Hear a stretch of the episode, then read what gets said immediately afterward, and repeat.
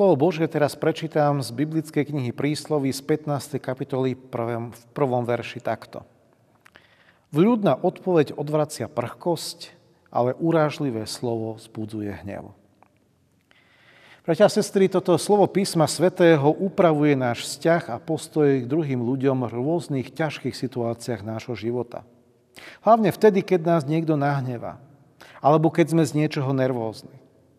To slovo o vľúdnej odpovedi, ktoré odvracia našu prchkosť, je pravidlom, podľa ktorého by sme sa mali správať v tých kritických situáciách nášho života. Pretože ak si zachováme chladnú hlavu, ušetríme sebe a druhým ľuďom veľa nepríjemností. V prvej knihe Samuelovej 25. kapitole je zachytený zaujímavý príbeh o Dávidovi a Abigail, ktorý nám ukazuje tú praktickú využiteľnosť tohto spomenutého pravidla. V Júdsku žil istý bohatý hospodár menom Nábal, ktorý však bol namysleným a lakomým človekom. Dej príbehu sa odohráva v období, keď Dávid utekal pred kráľom Saulom spolu so 600 ľuďmi, ktorí neboli spokojní so Saulovou vládou. Spomenutý hospodár Nábal mal veľa oviec a jeho pastieri sa často stretávali s Dávidom a s jeho ľuďmi. Navzájom si dokonca v mnohých veciach pomáhali. Pomáhal im aj Dávid, keď sa nábalovým pastierom niekde zatúlal dobytok.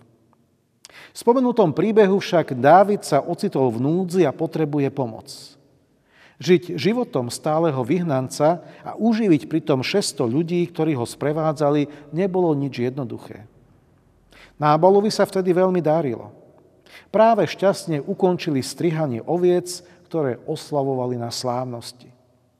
Dávidovi poslovia teda prišli k nemu s prianím pokoja a s prozbou o pomoc a Nábal ich jednoducho vyhodil.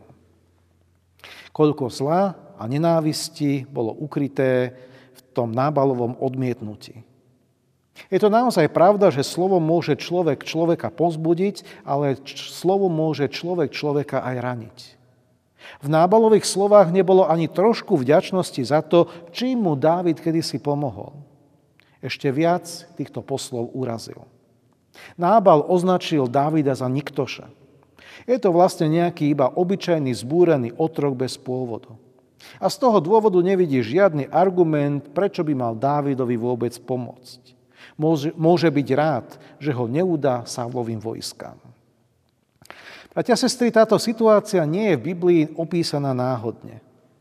Podobné situácie krivdy, neprávosti a úrážky hrubého zrna spáchaného voči nám často prežívame my sami vo svojich životoch. Je potrebné, aby sme o tom vedeli a neboli predtým zaskočení. Dávid sa rozhodol podniknúť trestnú výpravu a Nábala a jeho domácnosť za túto drzosť potrestať.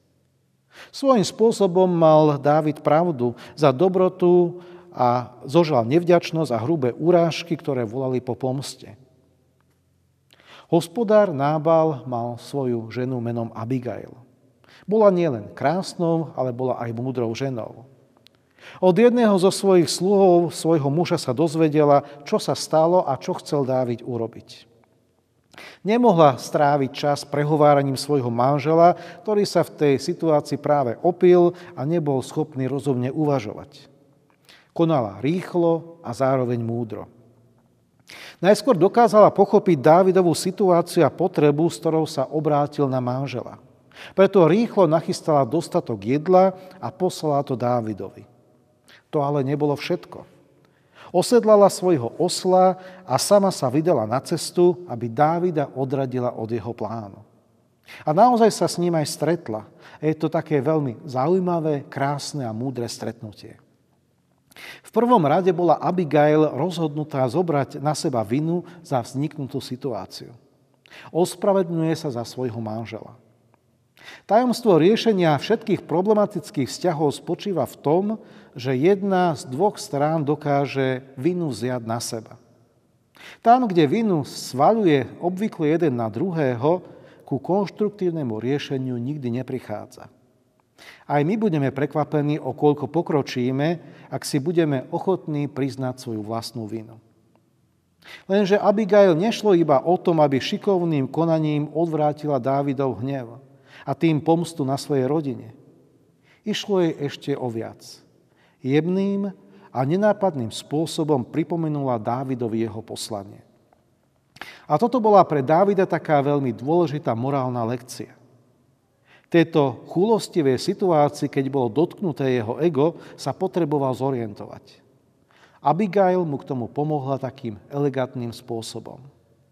Dávid sa nechal uniesť veľkým hnevom, ktorý bol vyvolaný obrovskou urážkou. Bratia a sestry, podobné zorientovanie sa v hneve potrebujeme často aj my sami. Určite aj vám sa stalo, že sa niekto nepríjemne dotkne vašej osoby.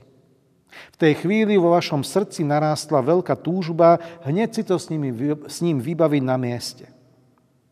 Môžeš mať pravdu, ako ju mal Dávid, ale skús sa zastaviť a porozmýšľať, aká reakcia bude najlepšia a najprimeranejšia. Čo je vlastne tvojim poslaním na tomto svete ako kresťana? Bojovať o Božiu česť alebo o tú svoju vlastnú? Bude tvoj krok, ktorý plánuješ urobiť, naozaj k Božej oslave a k pomoci tvojim blížnym? Nebude to do budúcnosti problém voči tvojej osobe a zdrojom výhrad? Nebude aj tvoje vlastné svedomie zaťažené mnohými výčitkami? Dávid túto lekciu pochopil, neublížil Nábalovi a uznal Abigailine argumenty. A zároveň si veľmi dobre túto situáciu zapamätal. Abigail teda priviedla Dávida k tomu, aby svoj spor prenechal Pánu Bohu. A Pán Boh skutočne zasiahol v Dávidov prospech. Abigail potom išla za svojim mužom a keď vytriezvel, povedala všetko, čo sa stalo a čo urobila. V Biblii čítame, že keď sa to Nábal dozvedel, ranila ho mŕtvica a do desiatých dní bol mŕtvý. Vôbec nebolo treba, aby sa Dávid ujal spravodlivosti. A vôbec nebolo treba, aby pritom umierali aj nevidní ľudia, ktorí nič s tým nemali spoločné, pretože takto Dávid plánoval. Pán Boh jednoducho zasiahol. A túto lekciu sa naučme aj my. Ak prenecháme svoje spory Pánu Bohu, zažijeme zvláštne vyslobodenie.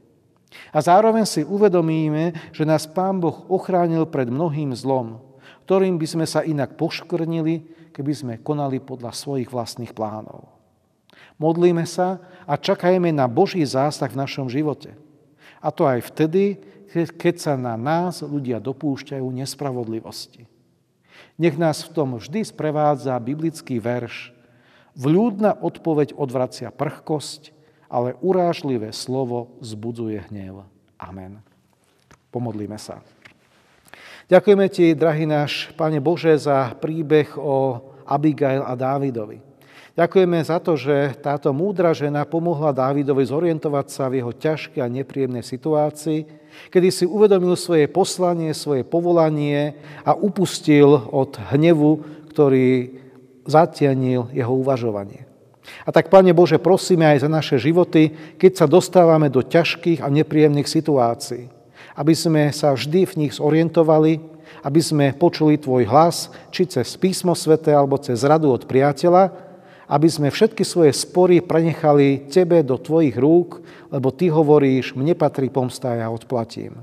Pane, veríme, že Ty nám pomôžeš vyriešiť ťažké a problematické situácie, v ktorých sa niekedy ocitáme a nás prevedieš cez ne, keď sa naučíme mnohé duchovné lekcie. Amen. Zlek